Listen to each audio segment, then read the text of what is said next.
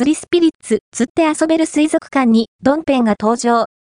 ドンキホーテとコラボした無料アップデートが3月下旬に配信。バンダイナムコエンターテインメントは、任天堂スイッチ用ソフト、釣りスピリッツ釣って遊べる水族館において、3月下旬に、驚き安の殿堂、ドンキホーテとコラボレーションした、春の無料アップデートを配信する。